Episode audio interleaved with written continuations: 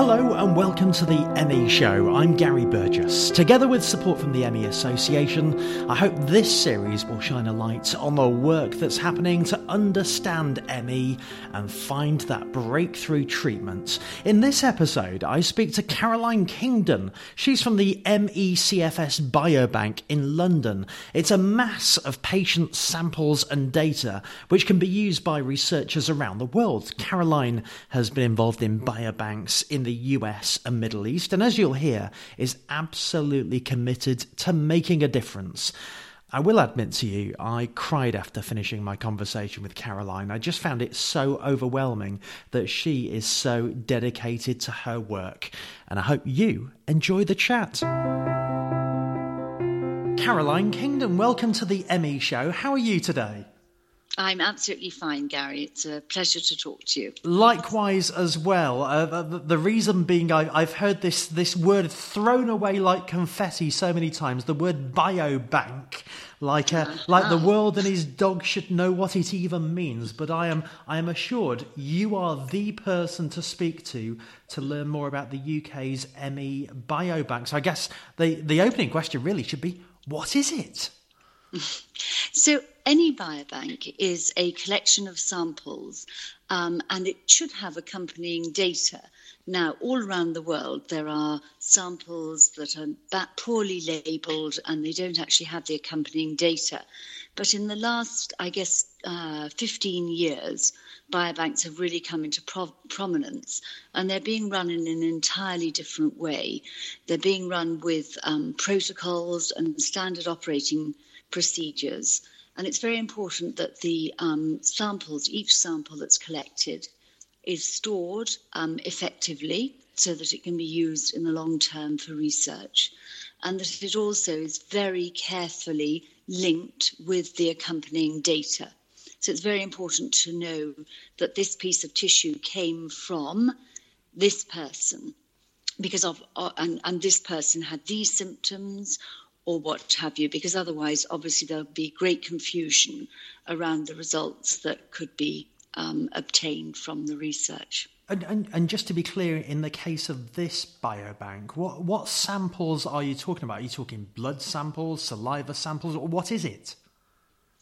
Right, so this has quite an in- interesting history because um, the types of samples we collect were actually chosen by people with MECFS um, who formed part of a group with clinicians and researchers in the field, and they all came together in about 2007, and various focus groups were held where they discussed what sort of a biobank would be most appropriate. And actually, to begin with, it was felt that a post mortem biobank would be the ideal. But obviously, that would have to be very, very long term because um, although ME/CFS obviously can cause death, it's not like a disease like cancer where you or heart disease where you know a certain number of people will, will die within a certain um, length of time. Sure. There was also a problem in that people with ME/CFS can sometimes feel so low and frustrated with their disease um, that the thought of being able to donate their body to medicine might precipitate, precipitate suicide. So that was actually discarded as an idea. Um, during these discussions. And then there was much talk about whether it should be a tissue biobank or a biobank that collects blood samples. And MECFS patients often suffer with quite a lot of pain already. And the thought of having invasive surgery to take a muscle sample or, or something similar was thought not to appeal to the large majority of people with MECFS. So, in the end, it was decided that quite a significant amount of blood would be given by every participant, um, and some of that would be tested to exclude other diseases in clinical tests. So, the sort of things we're trying to rule out are things like diabetes or thyroid problems, other inflammatory diseases um, that might cause fatigue, and other fatigue inducing diseases such as cancer. So, very broadly, that's what the clinical tests rule out. They also rule out um, the more um, usual conditions like anemia that can also cause fatigue.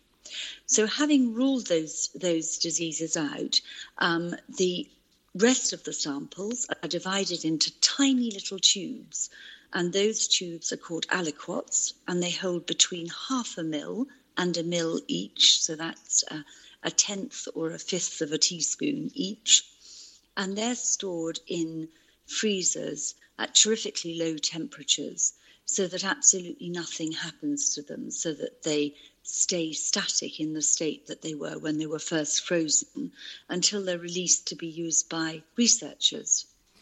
Um, in addition to those samples that are frozen, a, um, a, a small amount of blood is taken for gene expression studies.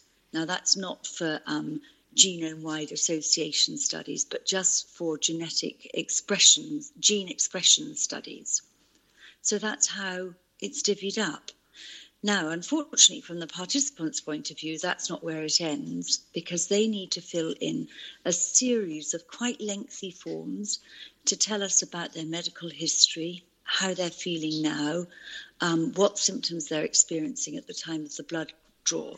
And all that information is put on a very, very secure database at the London School of Hygiene and Tropical Medicine. And that can be accessed by researchers um, in a de identified way. In other words, a researcher, if he sought blood from us, um, we might tell him that this sample of blood came from a 47 year old who'd had ME for 13 years and she lived in East Anglia. And these were the answers to the questions on the questionnaires. So it's a very rich source of data as well as the actual biosamples that are taken. I think that's an important point, isn't it? The, the information that you're giving is about patient X rather than Joe Bloggs who lives at number three Acacia Avenue and this is their mobile phone number. Absolutely. The only few people who have the key to link the samples with an actual person's name and address are the very small, uh, well, a few members of the very small team at the London School of Hygiene and Tropical Medicine. And obviously, it's really important to be able to link um, the samples and the patient. Um, because this is a longitudinal study, which means that we go back to participants and we ask them if they'd be prepared to give um, another set of blood and another set of information. And that way, as the disease fluctuates, we may be able to match markers in the blood with the symptoms that people are um, feeling at that particular time. That's absolutely fascinating. For, for fear of this becoming a, a, statistics attack, just, just to give me a sense of numbers, A, how many participants uh, contribute to the biobank? You said it was a significant amount of blood. How many samples does that then create? And then in turn, how many researchers have come to you asking for those samples? So at the moment, we have about 34,000 aliquots stored in the biobank. Um, and the number of releases that have been made, well, within the UK, there have been about 10 releases and a further 10 to places as far apart as Brazil, Spain, Israel, Europe, the USA, Austria. Wow. And Israel. Yeah, I think I mentioned Israel already. Yeah, so they have gone far and wide, and they've gone to very prestigious universities in the UK um, Oxford, Cambridge, the London School of Hygiene and Tropical Medicine, University College London. So these are very um, important um, research um, hubs that they're going to. And, and of those 34,000, what were they called? Aliquots? Aliquot. I'm yes. learning new words every day. Uh, how, how, many people do they originate from then? How many people have contributed to the biobank? So the entire cohort it comprises about 650 people. Um, and that is made up of people with ME/CFS, people um, with MS who were chosen as a con- control group, that's mm-hmm. multiple sclerosis, and people with um, who had just healthy controls. So again, they're another control group, um, and the largest um, cohort is the people with ME/CFS, and that's about 360 people, but increasing. Um, and then we have about um, 80 or 90 people with MS, and then the rest are people who are healthy controls. So they're people who don't have any um, major disease uh, and likely to be healthier than the average population. So they're a good control group.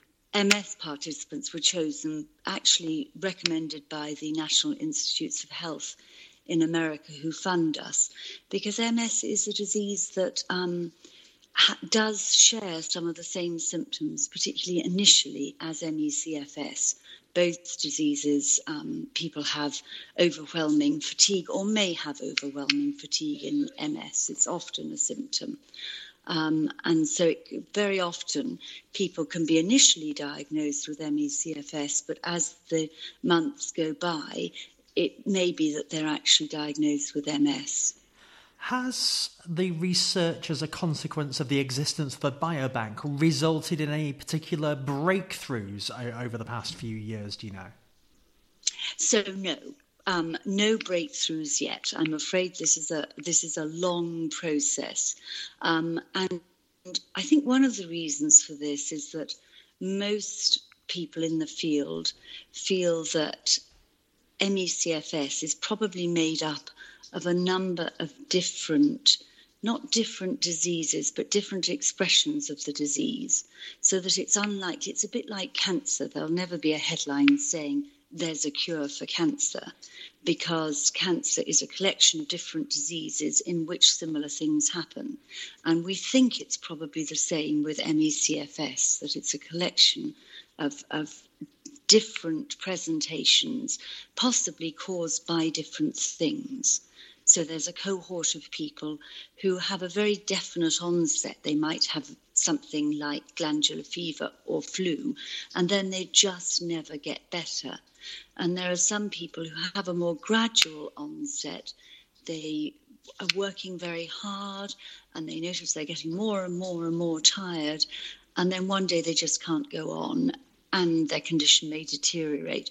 So there can be quite different presentations, and we suspect that these um, these people, their disease may be stratified into different um, groups, and that it may be caused by different things.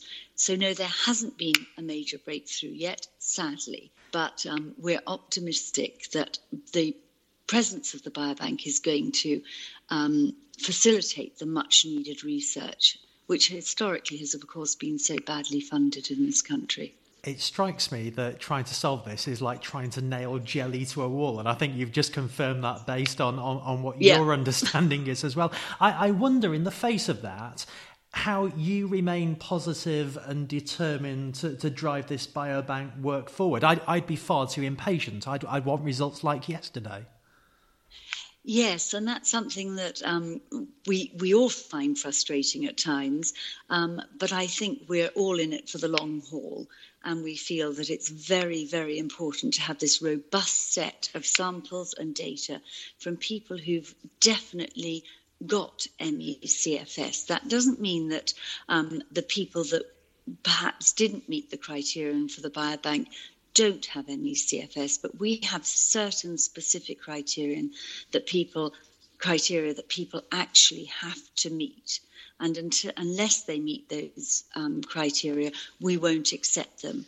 We're also able to divide um, people into groups. So we could say this is the cohort of people who meet one set of criteria, and this is the cohort of people who meet another set of criteria, and this is the cohort of people who meet all three criteria. And that again will help to facilitate research going forward. But yes, you do have to have enormous patience. Um, and I think uh, we're very encouraged by the researchers who come to us and with their um, ideas. Uh, we've not had to reject, no, we, ha- we did reject actually one application from a commercial body, but that's the only one we've ever rejected. Um, almost all the um, applications we've had have been for very robust science. I imagine there'll be somebody listening to this conversation thinking, I, I want to donate to the biobank. Is, is that something people can do, or have you got your cohort now and that is it? We have almost completed our cohort, and for this part of the study, we're somewhat constrained geographically because they, we have to um, enroll people who are within a certain um, radius of the biobank, which is actually at the Royal Free Hospital in North London. So we've tended to use two hubs, the London hub and the Norwich hub, and select participants from those areas. Going forward, we are um, confident that there will be many other opportunities for people to donate, and it may be in a somewhat easier way. So, for example, we ran a small study last year where people who actually were already participants in the biobank sent monthly samples of urine and saliva through the post. And uh, obviously, that was for them much easier um, and for us gave us a very, very valuable resource. So we've got samples from about um, 100 people, and they were taken at monthly intervals over six months. And there was a 97% return rate on those samples, wow. which is absolutely fantastic for any study. I think back to my careers lessons in high school, uh, where the teacher asked me what I wanted to be when I grew up, and it varied from lawyer to bank manager to airline pilot, and I've spectacularly managed to avoid doing all three. But I imagine, I imagine no one in any school said, "Do you know what? When I grow up, I, I want to run a biobank." And as I understand it, you've you've done this in the Middle East, you've done this in the United States, and now you're doing this in the United Kingdom. How on God's planet, Caroline, did this happen? Ah, well, you may well ask. so, um, my husband was um, offered a job in, at Brown in the United States. And uh, being a good wife, I followed him there, retook my nursing exams. But unfortunately, the US has a policy that if there's someone else who can do your job and they're a US citizen, they get the job first. So it was actually quite problematic to find a job that I could do.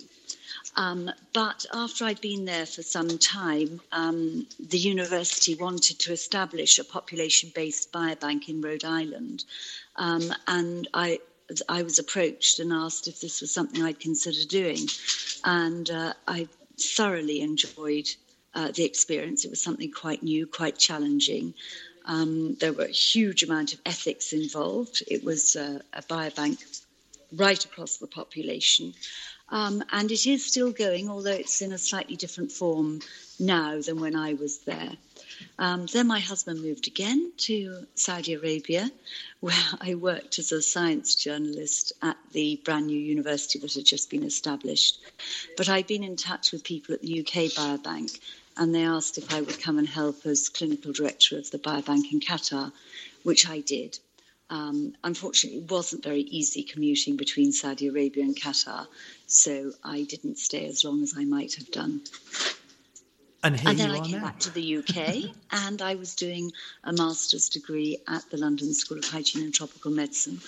And one day feeling a little bored, I looked at the jobs on offer, and there happened to be a job which seemed to have been written for me. And here I am, five years later. And, and what do you actually do? I mean, you've described to me what the biobank is, but you know, what do you actually do? I'm guessing you're not opening freezer doors, checking those those little no. vials are okay. Is is is it the paperwork around the ethics? Is it is it liaising with researchers? Is it trying to find funding? So I have the most wonderful job in that part of my job is actually going to visit um, people who are most severely affected by ME/CFS. So I actually get in a car and drive to people's homes at a time convenient to them. Um, I get to know them a little, do a clinical assessment, which is basic um, weights and measures, as it were, um, and then take bloods and take them back to the biobank. So that's been a huge privilege, and I have probably met about 70 people who are house or bedbound by their ME/CFS and learnt such a lot from them. Um, at the same time, um, we are writing grants, uh, always looking for money to keep things going, writing papers. I think I've been part of about nine papers since I started here at the school, um, working with other researchers to um, get more research into the field going. Um, certainly looking at ethics. We're just um, putting in two new ethics approvals at the moment um, to expand the study. Um, and yes, thinking laterally with the rest of the team about how we can make this an incredibly valuable resource, how we can make sure that it's well used, how we can make sure that it's used ethically, and how we can respond to the um, many individuals who get in touch with us um, and can be quite vulnerable um, and just really want to contribute because they find it so empowering. I think if you're stuck at home, um, terribly unwell, uh, there's often very little you feel you can contribute to society. But this is one way in which people can contribute a huge amount, um, and that is rewarding for them and obviously incredibly valuable to us. Absolutely, absolutely. Uh, during the course of this series, as well as getting insights like I'm doing right now, and this is just fascinating, Caroline, I'm, I'm also trying to get a sense of hope or hopelessness. How hopeful are you about both progress being made to find out what on earth ME is and, and find a, an effective treatment or cure, uh, how, how politically aware people in parliaments are, and, and indeed those who, who divvy up the funding. Where, where does your hope lie in this world? Well, um, funnily enough, I bumped into um, an immunologist in rheumatology on the train this morning, and we were talking. And he his field is arthritis, but he had heard that things were happening in ME/CFS, and we had a long discussion about the excitement of all that's going on in Parliament. A huge amount of work by um, Carol Monaghan yeah. to get um, the pro- to raise the profile of ME/CFS and to raise the amount of funding that's put in by the by our government, which is pitiful. I mean, our group is funded by the National Institutes of Health in the US, which seems crazy. Um, we're obviously enormously grateful to them, but there should be local funding available. So, yes, we are involved politically. Um, it's impossible not to be um, when it's something as important as this. And we try to um, lobby MPs, we try to raise awareness using social media of, of the um, biobank and of the studies it's facilitating. Um, and we certainly try to listen to people and listen to what they want. Um, a couple of years ago, when we had some preliminary results from the study, we actually invited people with ME/CFS people and people with MS to come in and hear the preliminary results and ask them how they responded to those and how we should release that information and what we should be careful to say. Um, and we always look to um, being steered really by the patients themselves, the people who have to put up with this horrible illness. It strikes me in a in a world of, of science uh, and, and blacks and whites that that you've not lost the human beings at the very centre of all of this work, then, Caroline? No, I mean I think that's that's tremendously important. And while I focus very much on seeing people who are severely affected, I'm very aware of the people who just trudge along and do their workaday job, get in in the evening, eat, and then just collapse and spend the whole weekend trying to catch up um, on the fatigue that they've brought on themselves by just trying to go to work. And I find that those people have such impoverished lives. You know, the friends go, the activities go. And so it's a whole, it's an enormous body of people who are looking for success in research. Well, I wish you success. I, I, wish you continued success, and, and, I'm very grateful for both your, your time today uh, and, and, and, the work that is, is turning clearly into a, a labour of love. So, thank you very much for, for joining me on the ME show. It's been a great pleasure, Gary. Thank you. Caroline Kingdon from the MECFS Biobank, and you can find more details about both Caroline and the Biobank in the show notes that accompany this podcast. If you're listening in iTunes, please subscribe, rate, and review the show there to boost our visibility. Uh, anybody who wants to search there just needs to type in the ME show. And for now, as ever, thank you for listening.